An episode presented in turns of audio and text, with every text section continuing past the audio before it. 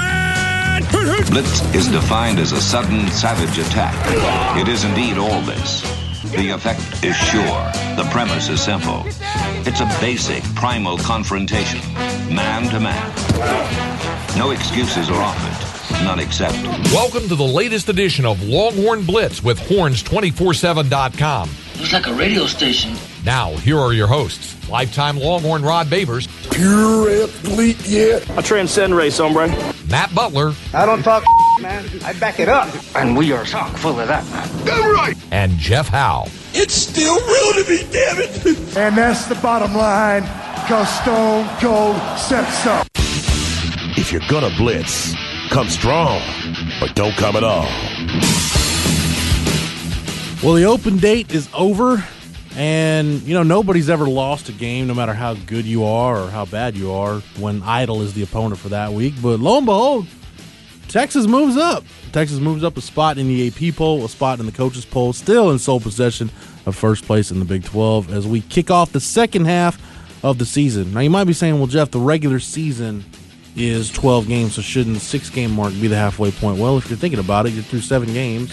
If you get the Big 12 championship game and a bowl game, I'm going to be optimistic and say seven's the halfway point. So, boom, you're set up perfectly for the second half of the season after the bye week. Right, I I want Texas fans. Texas fans should be enjoying this. Like I've seen way too many posts on social media and on our message board at Horns twenty four seven with fans like, "Oh, we just just focus on. Don't start talking about the CFP. Don't start talking about the Big Twelve title picture. Just focus on Oklahoma State." Well, the team can do that, but as a fan, you suffered through a loss in Lawrence, Kansas. You suffered through twenty four nothing in Ames. You suffered through a fifty to seven loss to TCU that should have been hundred to seven if TCU wanted it to be that bad. You suffered through a lot of crap during this decade. Enjoy the fact that you're in the top ten and you're six and one, and you're going to Stillwater in a primetime game on ABC, right where you wanted to be, right in the thick of the Big Twelve title picture. Uh, I'm going to beg to disagree with you. I'm going to say this is Texas fans. Hmm. when I was playing, Yeah. we won 11 games and they were still pissed and upset. No, it's just. So I'm going to say too, this and is the Texas fans that I know. I don't think these are the Texas fans. No, no, no. This is the truth. These are the Texas fans I know. We won 11 games, bro. And we were disappointing. No, I that get was a disappointment. We won it two years in a row. That was a disappointment to Longhorn fans because we didn't win either the Big 12 title or we didn't win the national title because that's where the expectation should be. So you know what? I'm not getting on Longhorn fans because this is the Longhorn fans that I know and recognize from years past. These are the Longhorn fans that uh, have made this the most expansive and the largest and arguably the most loyal fan base in the country in terms of purchasing purchasing merchandise and representing their Longhorn fan base. So I I was in San Francisco this past weekend. I passed like four or five Longhorn fans who That's randomly awesome. were wearing burnt orange and, and just or just gave me the hook 'em because I was wearing a hat. Just I believe I was uh, the same hat I'm Nice. right now. Man, You know and I that's a camouflage longhorn. hat. Exactly. So that, that's the point. These Longhorn fans, yes, they are spoiled, but they're used to a certain standard, and Texas is not even meeting that standard right now. And we're still are probably about on our track to win double digit games or compete in the Big 12 title. But that's Texas football. Yeah. If It's either national title, Big 12 title, or bust. So actually, reminds me of the fans of old. I don't know. Well, and you're never gonna have all the fans agree or disagree. I just like that it's morphed that at least you have some hope, even if you have something to be upset about. That eh, look at it this way: Hey. you screwed up. You thought the season was going to crap, and you're already in the top six in the first half of the year's over. So Yeah. take it however you want to Amen. win. I think that's more of an indication of the person. Some people are happy. Some people are liking to criticize, and that's just maybe comes down to the I think it's a personality. good sign. It's been a while since the fan base has been in this position. Uh, I don't think we've ever been in this position since we've been doing this show. This is No. Longhorn Blitz Yeah, with Horns twenty four seven. I am Jeff Howe. He is the master of the soundboard. Matt Butler. He is lifetime Longhorn. Rod Babers, our lockdown corner here on Longhorn Blitz. No time for the introductions. We got a lot of stuff to get to. And Rod, I think we're talking about two different things, though. I think you're talking about yes, I I, I agree with you. That does exist. I'm talking more of I'm sensing uh almost a nervousness, almost a, like like how people treat a pitcher during a no hitter. Like just don't talk about it, don't mention hmm. anything, don't pay attention to Just it. Just from me seeing some interactions on just turning onto Twitter and all CBs always tweeting or talking Longhorn stuff, and he was reiterating to make sure Longhorn fans out there knew that there are upset Longhorn fans from the Baylor game, and it's like, well, if you're upset, it's like you survived it and you're six. If you're happy about it, you're happy about it. Move on. I just think Texas fans should right now take the opportunity. Look, just puff your chest out a little bit and just enjoy this. Just kind of soak in it. It's been a long time, Rod, since this fan base has had the opportunity to say, you know what, we're not a bad football team. We're actually pretty good. And and that's kind of where I wanted to start the conversation today. We didn't normally during the bye week we get to watch a lot of football related to who Texas is going to play, but it seemed like damn near the entire Big 12 was off this weekend. It Texas was. fans couldn't even watch even couldn't even watch the Aggies play and Meyer in the misery of an A&M loss if you wanted to cuz A&M had their bye week Yeah. this week. So and the two games, I don't think it really told us anything. Oklahoma, TCU, TCU's clearly got their issues, and in the wake of that game, Shawn Robinson's done for the year with a shoulder shoulder mm-hmm. injury. KaVontae Turpin has Off the field legal issues. issues, to say the absolute least. I don't know if he'll ever play another down at TCU given that situation. So the Frogs have a lot of issues, and newsflash: Oklahoma's offense is really freaking good. So we didn't learn anything from there. And then Kansas and Texas Tech. I don't know if that was Kansas is that bad, especially in the red zone, or Texas Tech's defense is that much better. Maybe it's a little bit of both. I don't know, but Rod, we didn't learn really anything in this league I think it's both. for the two games this weekend. yeah, Yeah, I think it's both. Think te- A&M or uh, Wasn't A&M. Kansas thing. Exactly, Tech. Like going into the opening weekend, a lot of people thought that uh, game against Ole Miss was going to be like more of a defensive battle, and Tech's defense that was like the only time that they really hicked up. And after that, they've been great. Well, the U of H game was a shootout, Yeah, That U of H put That's- some points up yeah. on them. Yeah, U of which H. Houston's putting up points on everybody. Yeah. so. Well, I, and I said I was gonna say that's that's Kendall Briles. We know that that's that our Mm-hmm. Briles system. We know they can put up. if you're looking, if you're looking Yeah. big picture, kind of group of five teams, somebody that could sneak into that playoff picture, U of H South Florida's this weekend. So we'll see if we'll see if uh, it's it's the veer and shoot versus the veer and shoot, but it is the Kendall Briles Yeah. version, which is the more pure, pure old Art Briles version of the offense against Sterling Gilbert's, which is still kind of the it's the same system. Charlie but- Strong has had some success versus those veer and shoot offenses, has. though. That well, has. at least he did here at Texas. That And he go look at it. I was gonna say that uh, before you even brought up Charlie Strong in South Florida. I was like, this sort of reminds me of one of those like 07 years, and it's sort of good that Texas can be a really good team in a down or have a really good record in a down college football year because it's really not up to you if you're in a season like 2005 when arguably two of the best teams of all time are facing off at the top of the sport. Everybody knows there's Alabama, but it just seems as if there are a lot of teams that were thought to already be out, lost early, already up in the top. You know, looking at Michigan and Texas, and one of those years where you may see some more teams drop, and we may have this recycling of teams up at the top area. So it's a good time to be good in a down year, maybe for college football, especially when you can back your way into a playoff. Good year for the Blue Bloods. Notre Dame, Michigan, Texas, Yeah. back in the mix. Yeah, and, and Matt, your point kind of takes me back to where I wanted to go. And guys, when we start looking at the Big Twelve title picture, it, it look whether fans want to talk about it or not, we have to talk about it because we're about to be in the month of November, and Texas is right in the thick of this thing with no conference losses, six game winning streak going into this weekend's game against Oklahoma State, which we will talk about on this show. But Rod, there's a couple of things to point out. Number one, is Texas flawed? Does Texas have issues? Uh, Yes, you can look at this team, particularly on offense and even on defense. And we talked about some of those last week. That yeah, you can see where an opponent can look at things Texas does or doesn't do well. and say, okay, we can attack that here. Well, we might not be able to get them here, but we can take advantage of this here.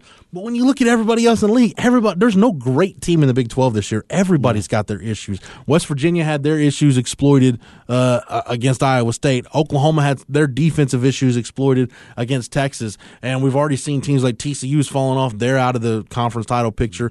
Oklahoma State is teetering on the brink of being out of the picture. So you really got an established pecking order in the Big 12 right now, and Texas is right in the thick of this thing, right where if you're a Texas fan going into the season, this is where exactly you wanted to be right now is having a shot at the Big 12 title going into this last stretch of five games. Yeah, honestly, the team that worries me the most down the stretch, thank God Texas has them at home, is Iowa State. Their team is kind of trending. Mm-hmm. They got the defense right now that's perfectly acclimated to the Big 12, kind of like a Todd Orlando defense. And they also, and I like what Gibbs is doing at Texas Tech too. Yeah. Um, I think there are a couple of guys in the Big 12 that are kind of trying. They're trying to figure out this these air raid evolutions, and they're doing a really good job of it. But also because they have Purdy, Brock Purdy is his name. Yes. Brock Purdy. Uh, Brock, yeah, Brocks are usually good quarterbacks. All right? Brock Purdy. Um, and the thing that worries me is not that he's a good quarterback right now and he's trending, is that there's not a lot of film on him. So when you're trying to break him down and come up with a game plan, you don't really have a lot to go on. That is an advantage, as we all know in the football world. And they're trending in the right direction. They worry me, honestly, more than West Virginia does. I think I, I feel good about Texas versus West Virginia because I know Todd Orlando versus traditional pocket passing quarterbacks has, re- has been really really effective. What worries me is Todd Orlando versus a system and a, a quarterback that he hasn't seen a lot of. Yeah. There, there's that too, Rob. But I th- Yeah, also I also think the fact that when you look at a Texas West Virginia matchup, I think now it's not like last year where you know you were wondering, gosh, how's Texas going to be able to score points if West Virginia does have one of those outbursts where they're scoring you know two or three touchdowns in a stretch of six minutes. Now you feel like okay, Texas does enough well on offense that even if the defense hits one of those lows. Your offense, it might not be able to pull ahead, but it can at least keep pace if you've got a stretch of that game where your defense isn't playing really, really well. Uh, that's if we have Sam Ehlinger at Which we're also going to talk about or here- close to 100 here in a percent, which is not the case. Um, let's go ahead and actually go there with the Sam Ehlinger injury. That's the biggest news coming off of the bye week. Everything I've heard, what Tom Herman said on Monday. Look, they've still got a couple of days of practice before the game. I think Tuesday, Wednesday. It's interesting. Rod Tom Herman said he's not worried about Sam Ehlinger, how much work he gets during the Tuesday and Wednesday practices, which, Yeah. as we all know, are the big install days. It really comes down to how's he feeling on Thursday, Friday when you get ready to make that trip. And Rod, you've I know you've had shoulder issues in the, I in the past. Yeah. Have you dealt with the grade one AC? No, AC all my stuff was way more serious than that. So was, yeah, Not a throwing injury. His shredded. Yeah, myself was done. Rod I went had- r- way past way past This grade more like one. your It's golfer or yeah, your, you know, this like is your something baseball that pitcher. is about pain management, and then one, after pain management, you get into uh, effectiveness. Like that's why he talked about accuracy, because if it's painful at some point, Mm-hmm. is he going to wince just a little bit? You know what I mean? Went through the throwing motion, and Yeah. then that throw off the accuracy of it. Right. And is that is, is that something that's going to persist, or are we gonna it's gonna get better? So that, that's how the shoulder injuries are. I played with shoulder injuries. They really are about most of them are about pain management. But then, can you be effective? Like, yeah, I yeah I, I played with the uh, the shoulder brace they used to put on, but of course. When I'm trying to be a gunner, my rip move is not Mm. as effective when I got the shoulder brace on because I don't have much power. I can't go. I can't go speed to power. That brace is just that. holding you You know what I mean? trying Well, to yeah, lock it's you just in a keeping the shoulder in place, but still there is pain, all that kind of stuff. So that's what he's going to be dealing with. I I think either way, the offense is going to change a little bit, and then that is the concern. How much that should be the expectation. because no matter what, even if Sam is ready to go, he's not 100%. How much are you going to expose him?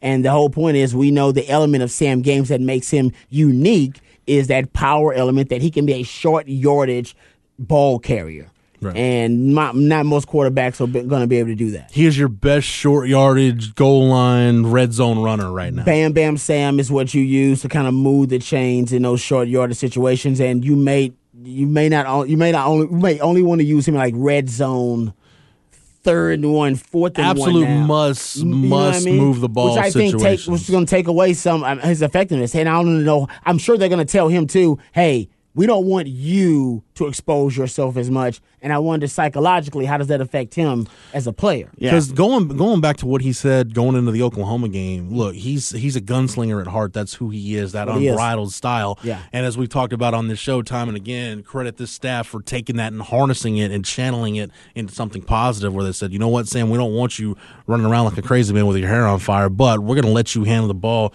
in these short yardage and goal line and red zone situations where you know the power stretch, rod, and short yardage that might be the best play this offense has right now in any situation. Yep, it, it's brilliant. It's Because almost it- it's almost like the old uh, uh, Vince Lombardi quote, like, "Hey, who knew? Who cares if they know what we're running? If we run it effectively and everybody executes, they can't stop it anyway." Because Ehlinger with the Texas. ball, Ehlinger with the ball in that situation, Yeah. it's really becomes a tailback running the old Ricky Williams stretch play. Plus and, one. Hmm. and can you read it? Can you read the block? Can you make the right cut? And going back to the Oklahoma game, Sam Ehlinger did that. Plus, yes, as you said, and that's I think the big thing that Texas has to adjust to, depending on look if Sam Ehlinger is he going to be hundred percent no, but if he's 80, 85, I don't know what percentage he's going to be on Saturday.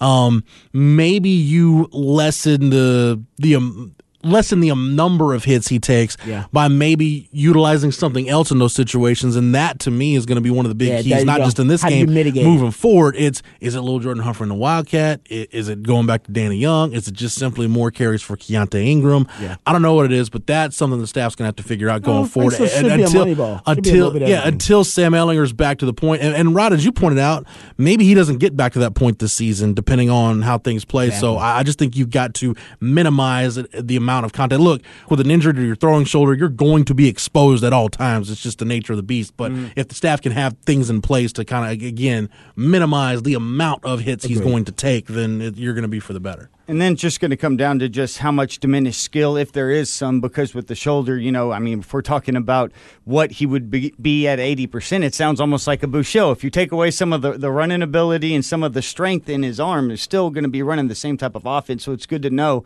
that if Sam isn't effective, you have somebody that can come in and be a good supplementary player. But with the AC, when you just look at that, it's the surgery my dad had on his shoulder when I was a kid. And it was one that, like Jeff said, like you had to have your injury over time. And then this seems like a perfect case for off-season surgery whenever it's finally say if you go mm-hmm. and re-injure and re-injure. But hopefully take i mean who knows? The bye week couldn't have came at a better time maybe sam's actually able to recover because if you're talking about a sprain sprains are hard to recover from unless it's 100% recovered because if you're going out there more trauma or more Yeah, inflammation just- by throwing it'll be why- pain threshold. And then that means you have the five six weeks and see how he looks in these games. Mm-hmm. And i got a feeling and it's probably he'll be he's pretty tough probably go through that and then maybe have to get it fixed in Well, the what that means is if you're looking at what you just kind of projected, that means less practice time and more rest Yes. throughout the week. Yes. And you just kind of trust that he now has ownership of the offense. He knows it. He understands the playbook and everything from then is kind of mental reps. And I, I kind of think that's the best approach, especially at this point, because now I can get Shane Buechele all those first team reps that I need in practice Very in much. anticipation of him Great having point. a comfort zone when he's got to go out there. Because I even and Cam we- Rising getting in yeah, Cameron Rising too, and we've talked about it on the show.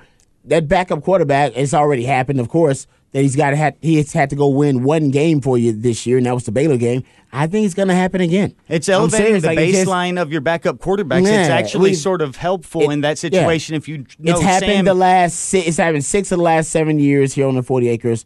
It just makes sense. It's going to happen again. Last year, uh, what eight out of the ten teams in the Big Twelve need their backup quarterback to go win games for them. It's just going to happen. It's just. uh, I mean, and it happened already. I think Texas is going to need Shane to go in there again because Sam. I'm not saying he can't control himself. But he's gonna see a situation where he can go get a first down or something, And he's gonna go and do he's that. gonna go all in. And Tom and it doesn't said take a lot. It just takes a little nip at the right spot, the sweet spot. Like I said, I mean, he might be eighty percent going into this game, but all it's going to take is one hit for that One eighty to hit. go back to square one. Rod, so let me ask you this, and we'll get back to talking about the Big Twelve big picture here in a sec. But when Well, this you, is it. When you look at this injury though, and, and how Tom Herman has been managing games, and again, I'll say for the record, I don't disagree with how he's managed games. He, they, the, he wants the offense to be a part of this, but they want to play off their defense, and based on what the defense is doing, they'll adjust their plan on offense accordingly, and then sprinkle in a couple of good things in the kicking game, whether it's a whether it's a punt return or a block kick or whatever. You're getting enough out of your kicking game. At least the kicking game isn't hurting you. But Rod, does this change Tom Herman's line of thinking? Where look, I don't want Sam being exposed more than he has to be.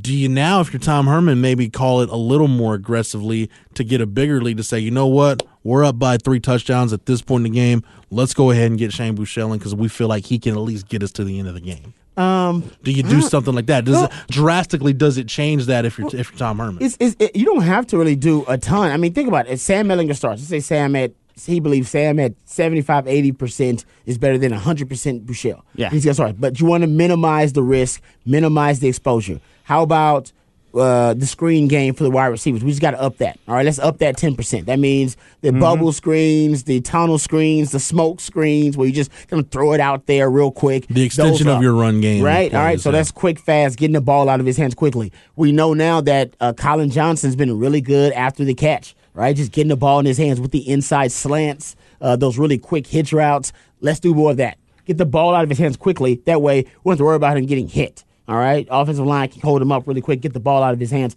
The, the extension of the running game, I think that goes up a notch. And I'm with you. The little Jordan Humphrey, the Daniel Young, Keontae Ingram, all those guys, they up 10% of their carries. I mean, it really ain't rocket science. Like it's pretty simple. You just kind of do it in a money. You kind of money ball it, and then from then on, you go. All right, we really need. We're in the red zone. We're on the three yard line. It's it's you know it's third down. We need Sam to go ahead and run that stretch run. Let's just do it. We got to do it. We need it. Mm-hmm. You know what I mean? Like that's it, it, to me. That's how you do it. And like I said in practice, you save you save Sam. Pretty much, like Sam just rests in practice. That's it. Yeah, he easily. rests, and then Shane takes all the first team reps, and we go. And I trust that Sam is kind of can be enough of a gamer, can go out there, take the mental reps in practice, and when he's he's fresher, he's going to be a better player. I mean, that's how you have to approach it at this point. Yeah, and I think that back way you disperse that quarterback situation in practice is so key for the future too. Because I mean, how Exactly. much Sam's not going to get much better practicing against his guys now. Seeing like you said, game plan type stuff Yeah. against your opponent, he's there visualizing and right there next to the quarterback, so you aren't lo- missing out on that. Now you're just getting Cam Rising twenty five percent of snaps he wouldn't have got, and getting fifty percent more from Shane instead of him getting this twenty five. He's getting seventy five Yeah. now, so that's just good to elevate that, and then it can only expedite their development. And that offensive approach also works for Shane, right? So you're upping the, the, the screen game with the wide receivers. He's really good at the quick passes, the high He's the percentage passes. He's really great, Sam. right? And then you up the Keontae Ingram uh, rushes, you up Lil Jordan Humphrey in the Wildcat rushes, and then you up Daniel Young in the short yards rushes. All that works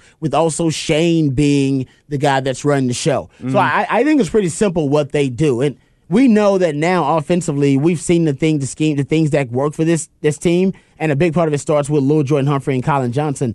You can still continue that with Shane Buechele. You just need more reps to figure out what concepts are more conducive to work with his skill set. You know what I mean? Yeah, and, and I'll go back to something Tom Herman mentioned Monday, and I this is what I think he was trying to say, and, and it kind of goes into what we're talking about. The offense doesn't change in terms of philosophy, doesn't change drastically Yes. going from Sam Ehlinger to Shane Buechele, but there are clearly things Yeah. Shane does better than Sam, and there are clearly things Sam does better than Shane. It's just you have to identify those things that Shane does better than Sam, and make sure you've got those things ready to go Highlight in in the event the you need game to go plan. with him. Yeah. Exactly. basically basically said we aren't going to have a Brock Os- Osweiler at quarterback.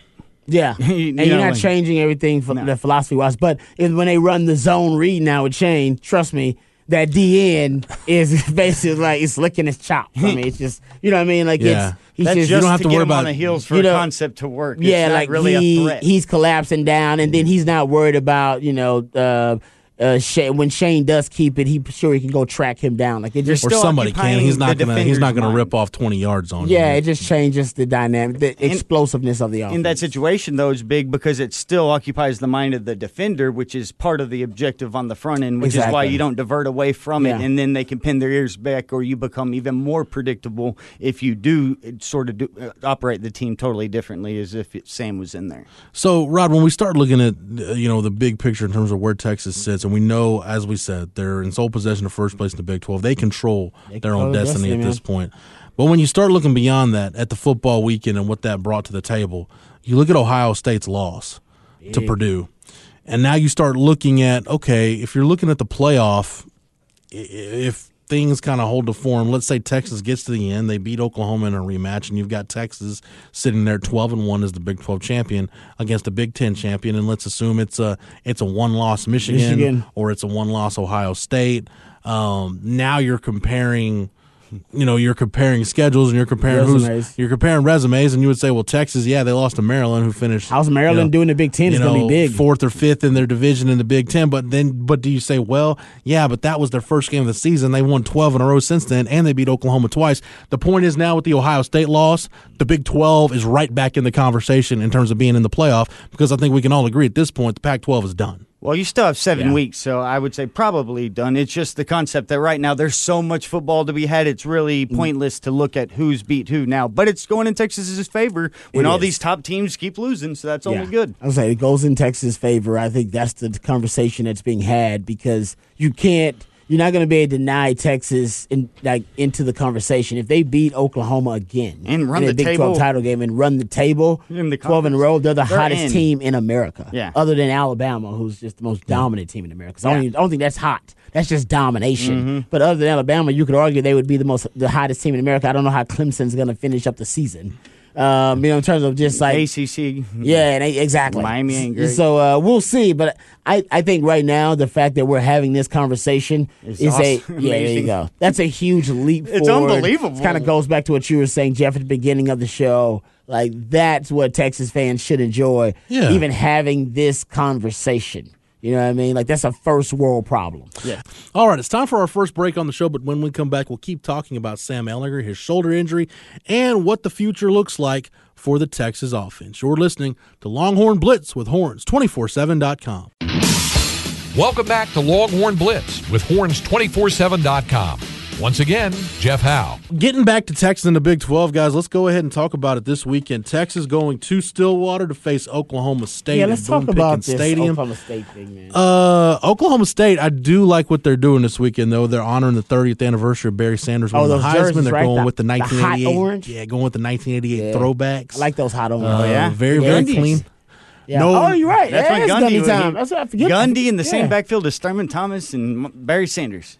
No word on if they're going to you go with the uh, white Nike high tops that Mike Gundy and Barry Sanders rolled with That back in the would be day. sweet. But, yeah, that would That be. would be so Nothing good. more 80s than that. But Rod, this is uh, this is not the Oklahoma State program that we've come to know over the years. Gundy Uh, should get those cleats that he wore and wear Oh, those. that'd be badass. It'd be awesome if Gundy wore them on the sideline with the same mullet he had in college too. they're they're still putting up they're still putting up yards they're still putting up points but you look at their last few games that they've played in the Big 12 and and there's some disturbing trends emerging. Specifically they're getting mashed at the line of scrimmage by Texas Tech. Texas Tech ran for 224 Texas Tech won the rushing battle and then when's the last time you said this about a Texas Tech team? Texas Tech won the rushing battle 224 to 128 over Yeah. Oklahoma State in their game and then K-State goes for 291 almost 2 weeks ago in Manhattan. Yeah. Was Jett Duffey the quarterback for Tech in that game? No, it was Alan Bowman. Alan Bowman's back? Yeah. Okay.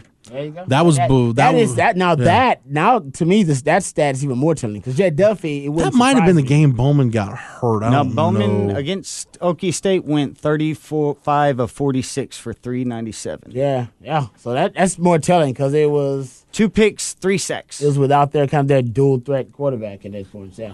Yep. Ta- Anyway. Taylor Cornelius was 18 of 39 for Okie State. Yeah. And that's really, you know, you, Matt, you mentioned It's a Taylor good sign if Shane Buechele ends up starting. I'll just say that. You mentioned Taylor Cornelius, and that's kind of where I wanted to start the Oklahoma State conversation because, Rod, the, the thing that you notice about Oklahoma State when you watch them, they're not, you know, dominant at the point of attack like we've seen them be specifically on the offensive line. And some of the stuff you're hearing from north of the Red River is now that they've had, you know, really a lot of time removed from him being in the program, now you're starting to hear, gosh, they really miss Joe Wickline, Wickline. in terms hmm. of his ability to identify guys for that program. He understood what Mike Gundy wanted and how to fit the pieces in the offense. And let's face it, I don't think Joe Wickline was a really good fit for a program like Texas, but I think he, and I don't even think he was a great fit when he was at Florida, but I think at places like Oklahoma State and West Virginia, where you can recruit kind of gritty, grimy guys, under the radar guys that have a chip on their shoulder, and he can really mold them into what he wants.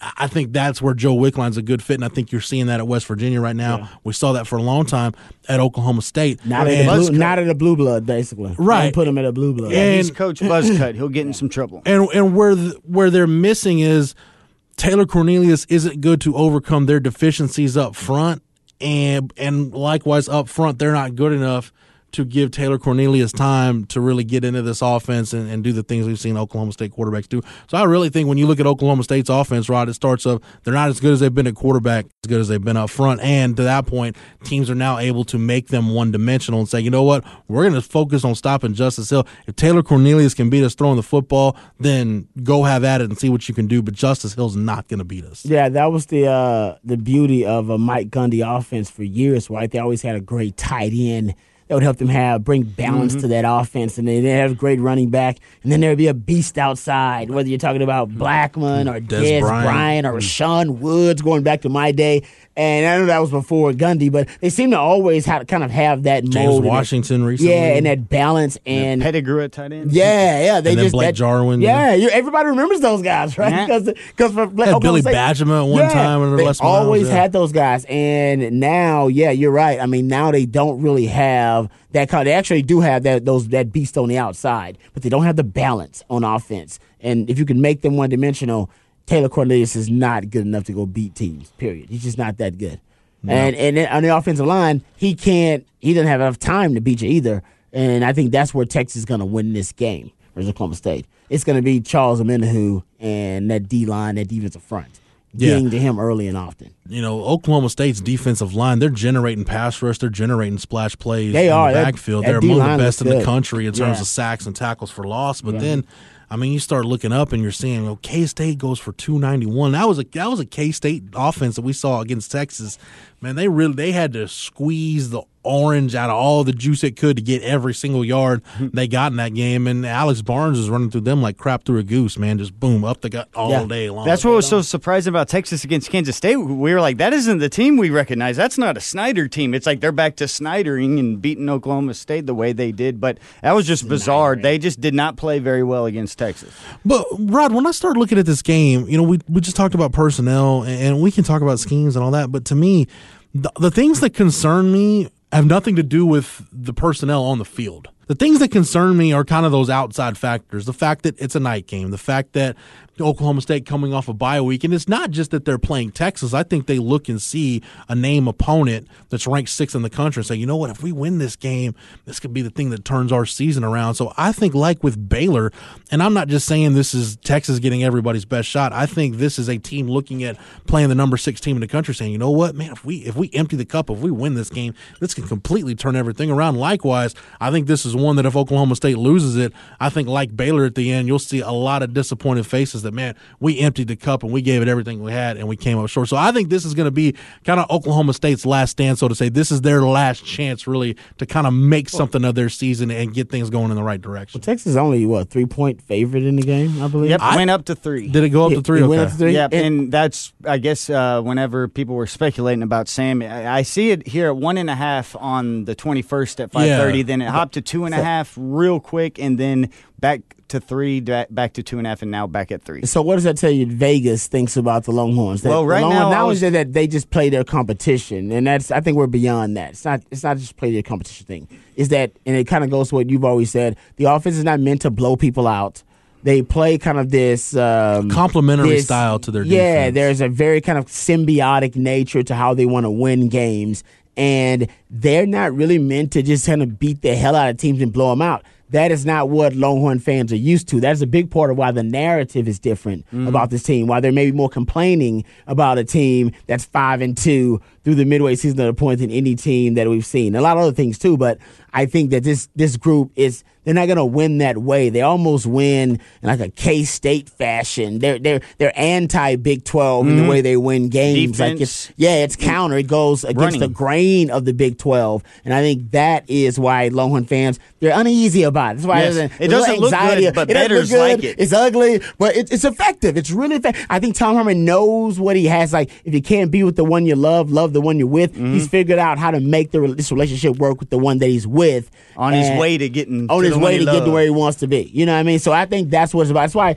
all the games are going to be close. It Mm-hmm. ain't just playing your competition. No. It's almost like this team isn't built to blow anybody out. Even if they play with Alabama, even if they play with any team, like Yeah. even like that's why the Baylor's the Baylor win looks just like the win over you know Oklahoma or TCU. You know what I mean? It's it's str- hell TCU win looks like the best win. Yeah, like they blew they to beat the hell out of TCU. the what I mean? volatility in football nowadays too just in you're in the best offensive conference so it isn't exactly what football minds and even betting minds for so long have valued these few points and half points and the volatility just like basketball is higher than it's ever been in football so you can get more skewed production which is why Herman is talking about those few strengths if you have your defense have your run ground control you can then dictate the tempo in those situations that you can if you need to slow it down and keep it away from them. And in certain spots say when if you have a backup quarterback you're going to need to do those type of things.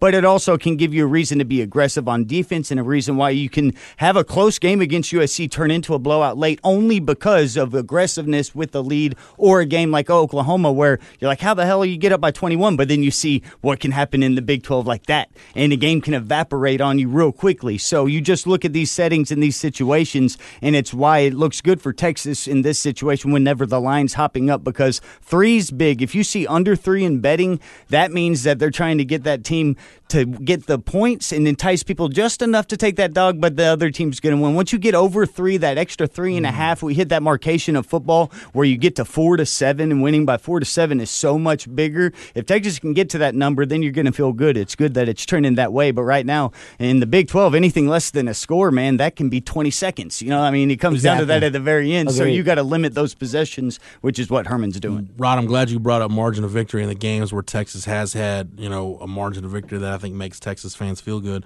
And the two games you can look at and say that were USC and TCU. TCU.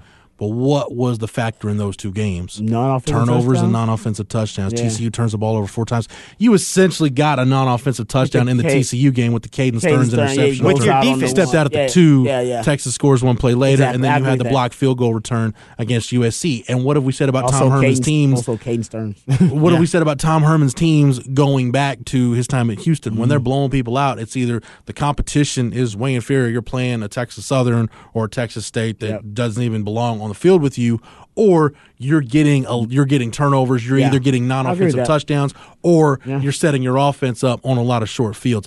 And when you start to look at this game, that's another thing from Oklahoma State that we haven't seen. When they've been really good, the turnover margin's been in their favor yeah, a back lot. Bill Young days. And you look at them now, Rod, through seven games, they're minus three in turnover margin. Yeah, which is the kind of the key to winning the Big Twelve. Right. As, Period. as we discussed, in Texas during this six game winning streak, they're plus eight. Yeah. All right, break time on the show, but when we come back, we'll keep talking more Texas football, so do not go anywhere. You're listening to Longhorn Blitz with Horns247.com.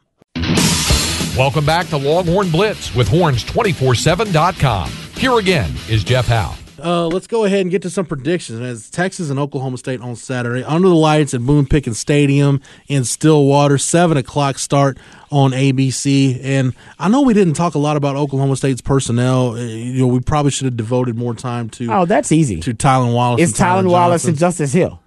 Yeah. I'll That's throw pretty- Tyron Johnson in there. As, as You can the throw him wide in there, receiver. but it's Tylan Wallace. I mean, yeah, Tyron Johnson So, has Rod, 20 before we get into predictions, let me ask you this real quick, though, on, on the defense, because we didn't spend a lot of time. I'm assuming Texas will play a lot of dime, have Yeah. a similar plan to what they did last year. Play, take away the vertical stuff, keep everything in front of you, and trust that your front's better than their front when it comes to stopping the run. I think the Hmm. X factor in this game, and I know I talk about him every week, so maybe he's not an X factor anymore.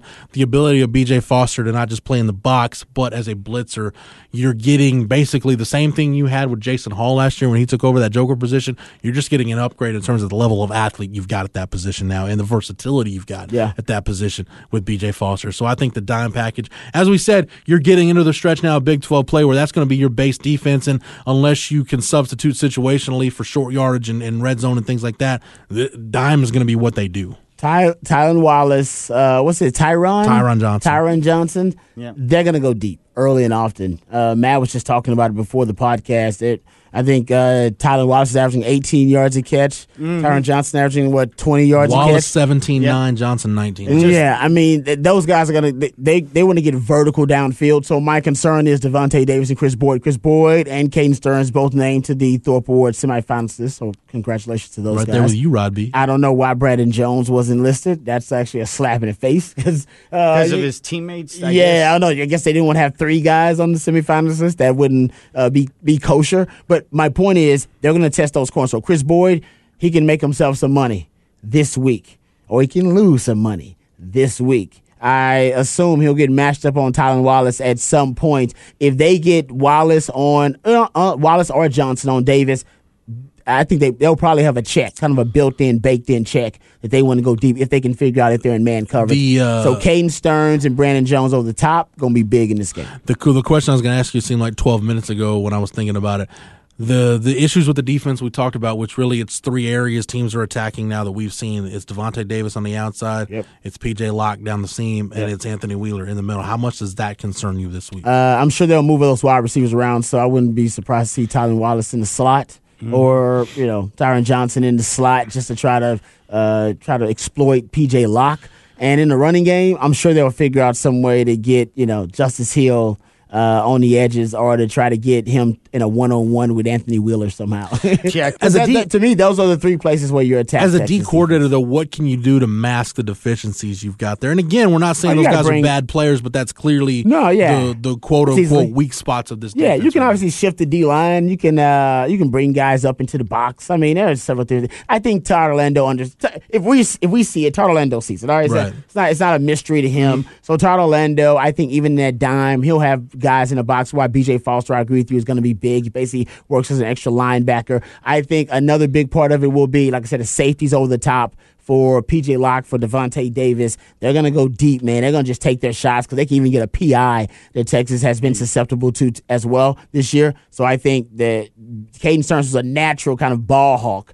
Um, him over the top, I think he can actually pick off the quarterback a couple of times. He's done it. We've seen it uh, already a couple of times this he'll, year. He'll probably do it again, and the main thing is uh, Yeah, just I mean- Gundy being the type of guy like understanding what he's up against and understanding, say, the deficiencies of and you way to use double moves or different route concepts that these guys, when you layer your offense Oh, to a double side, move and, is coming. yes, all day long. It's coming. They're going to be double Oh, moving on both sides. They're Like, gonna double move on both sides. Triple move. They're gonna be like no sense. They want triple move. Might get a triple move. It, Yeah. it, like stuttered four more Yeah. feet. If they can get the time to do it. But when you look at Texas and uh, the way that Orlando's just been getting pressure, the DB havoc rate's fifth in the nation now for Texas, which is insane that they're better than they were last year when we were wondering if they could be what they were last year. And right now, looking that good. So one thing, when if you're talking about like say you're attacked one way to protect Derek Day, or uh, Davante Davis, is you bring the blitz from the other side because you always try to throw into the blitz side and to be able to get the numbers when a quarterback identifies that. So if you want to protect a guy like him, you bring blitz opposite him. So then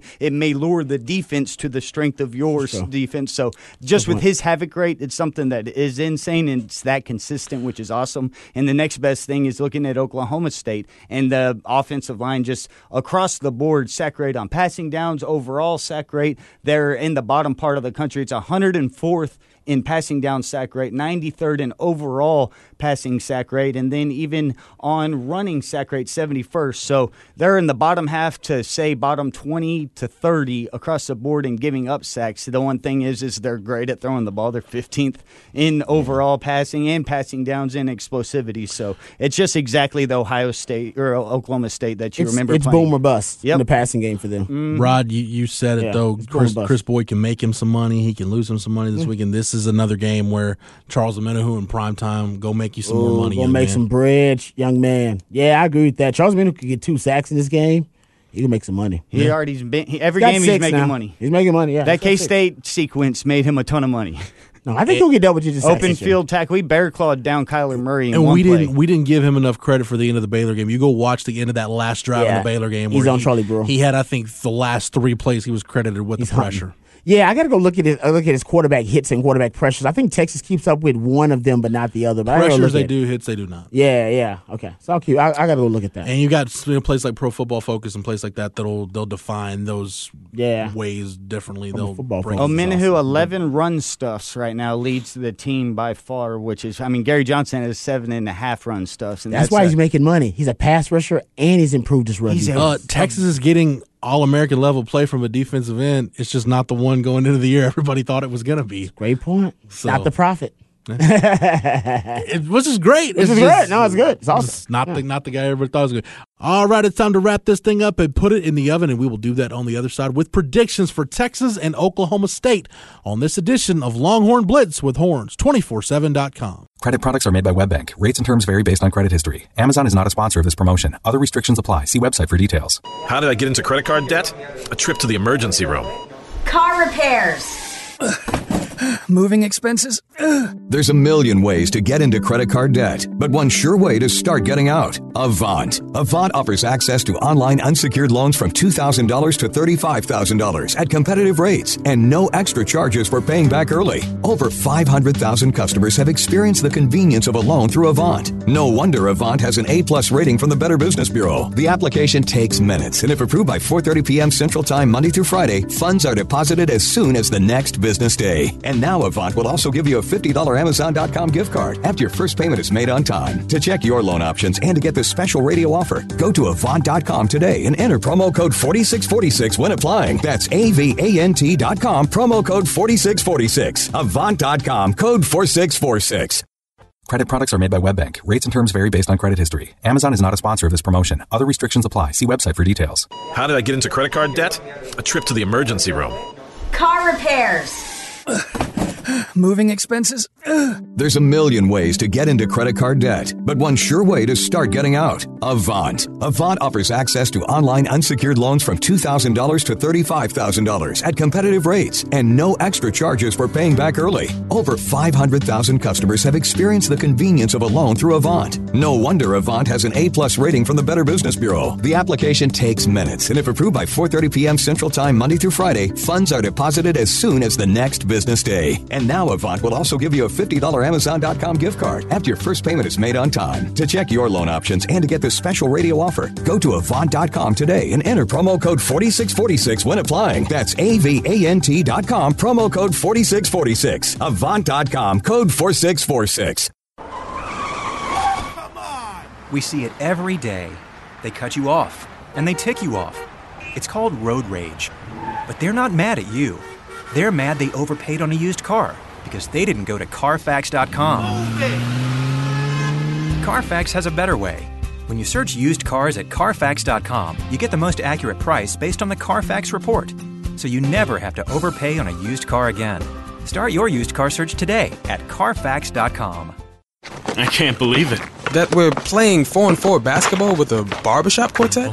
Pass the ball, pass the rock. We're open, just pass the ball.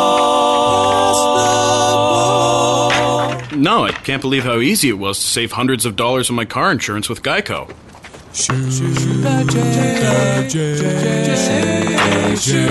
Believe it, Geico could save you 15% or more on car insurance. Are you putting your retirement savings in a 401k, IRA, or investment account? Then I have one word of advice. Stop.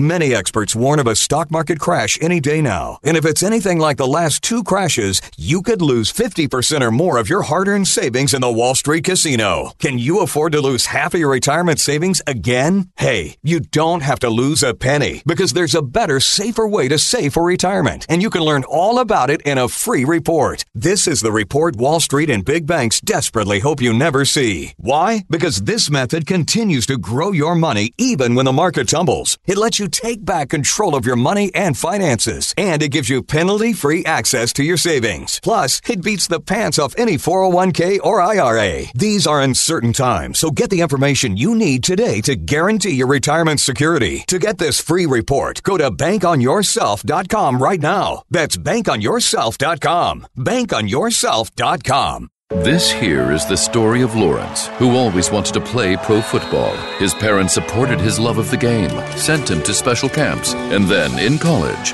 pro scouts came to a bunch of games where Lawrence was playing the trumpet at halftime.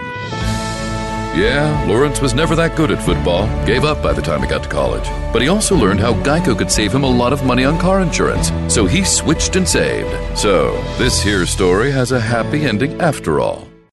As a small business owner, you make every dollar count. So, what could you do with $10? Go to Vistaprint.com today and you'll get 500 high quality custom business cards for only $9.99. That's less than 2 cents per card. And at Vistaprint, your satisfaction is absolutely guaranteed. So, it's never been easier to turn 500 strangers into connections. Just visit Vistaprint.com and use promo code 1313 at checkout. That's Vistaprint.com, promo code 1313.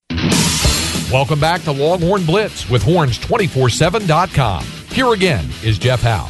All right, let's get some Oklahoma State predictions. Matt, let's start with you. What are you thinking about this one? Oh man, I've been back and forth about the results because I, at the beginning of the year, said Texas was going to lose one of those games between you know Manhattan or Stillwater, or you're going to go to Lubbock. But this one, just the way that Oklahoma State's team is set up and them ha- sort of having deficiencies where Texas can attack, I'm liking Texas. I, I really think it's going to be closer than Texas fans would enjoy any of it. Eh, Right now, I'm going to check the over under and see if it's moved, but nope, it's stayed right at about 60. It's where Texas's all their games have been, so it's not as if both teams' totals are going up or down in a clear indication. So I think it's going to come down to the end. Texas barely covers 27 23. Okay, so hmm. somewhat of a low scoring game. Rod Yeah. B, what say you? Uh, yeah. I mean, I just don't know what's going to happen at the quarterback position. Either way, I think the uh, the offense is going to change a little bit. I'll go with Texas to win. I think Texas is a much better team. I think the D line is going to win it for them. I think Texas is having the best safety duo uh, combination probably in the country. Uh, one of them, uh, maybe behind Alabama, is probably going to win it for them because I think they help over the top with those uh, receivers that want to get vertical. So I'll go Texas 31 to uh, 27. 31 27. I think Oklahoma State's going to score some points in this game because, again, I, Yeah. and I don't think it's anything relative to what we talked about in terms of personnel. I just think this is a game where they've had an extra week to get ready for it. I think they're going to empty the tank. This is their last shot to turn their season around, similar to Baylor. Um, but I think at the end of the day, Texas is the better team. I do think we'll see Sam Ehlinger a lot. I think he'll start. Is he going to be 100%? I don't know. But everything I've heard, unless there's a setback between now and then, he's going to be the guy. And I'll trust this offensive staff enough. They've gained my trust, Rod, to where I think Yeah. to alleviate some of the that. pressure off of Sam Ehlinger, they can cobble enough together. I don't like picking against the spread or over unders anything like that because we've shown Texas is not the team to do that with. Not that team. Um, I'll take Texas to win 35 30. We still got them covering. Yep, got them covering and going over. Yeah, exactly. Yeah, there you go. We split it right down the middle. Yeah, Well, I- actually, we all took Texas to cover. I, we all took Texas. And the cover. public right now, 69% on Texas, 31 on Okie State. So not in glaring issues, but if you get in that 80-20 territory, you never want to be on the 80s. We all have uh, Oklahoma State scoring three to four touchdowns, though. You know what I mean? Yeah, and I'll say this: I think if Texas loses this game, it's not going to be personnel or anything like that. It's going to be there's some schematic flaw with the defense, the Texas defense, that Mike Gundy just exploits time and again, and Texas can't stop it, or something really wrong happens on offense where something happens to Sam, and then you are unable to compensate and, and keep pace with Oklahoma. State. I think it's the it's something happened to Sam, or Sam's not the same. It's It's like- gonna be something- if if, if, if Texas loses. something, something schematically that after the game we say that was a hell of a job by Mike Gundy and that Oklahoma State staff to do that. If Texas doesn't get the non-offensive score and they do, you're screwed. You're going to lose. Mm, that's a good one too. But I don't think this won't be some kind of mental. Oh, Texas wasn't ready. They were overlooking Oklahoma State. That or- stuff doesn't Uh, happen. This is a mature football team. It won't be anything like that. It'll be injury or, like I said, some schematic schematic edge Oklahoma State had or something of that nature. I agree with that.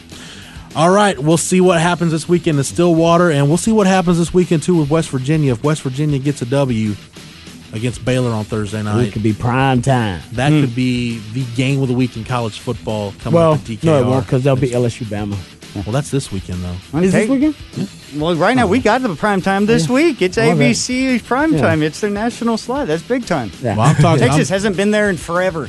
I'm talking. Well, no, actually, LSU, LSU Bama is. Uh, Yeah, it's the West Virginia 3rd. weekend, right? It's the West Virginia. Yeah, that's what I'm saying. Like uh, we won't get that weekend because LSU Bama. Like I, I, I, I I think I had a take on that like three weeks ago. We had to win. uh, It all had to work out a certain way for us to get game day to come to that Texas. Well, hell, it'll still be awesome anyway. it will be a great game. as It'll long as, as long as the Longhorns hold up their end of the deal this weekend. Matt, thanks for everything, man. You're more than welcome. Rod B, appreciate the time and the knowledge. Anytime, brother. For Matt, for Rod, for everybody at the Austin Radio Network and the Horn 1049, 1019 AM 1260, streaming on the Horn app and at hornfm.com, where you can hear Rod B on the Rodcast each and every weekday from 1 to 3. Shameless plug. But thanks to Matt, you get us on Apple Podcasts, Google Play, anywhere you get your podcasts, and always get our archives on the Longhorn Blitz SoundCloud page. Yep, just type in Longhorn Blitz. For the Horn family, for the Horns 24 7 family, I'm Jeff Howe. Thank you so much for downloading and listening, and we will catch you again on the next episode. You've been listening to Longhorn Blitz with horns247.com. Remember, for the latest Longhorn news 24 7, visit horns247.com.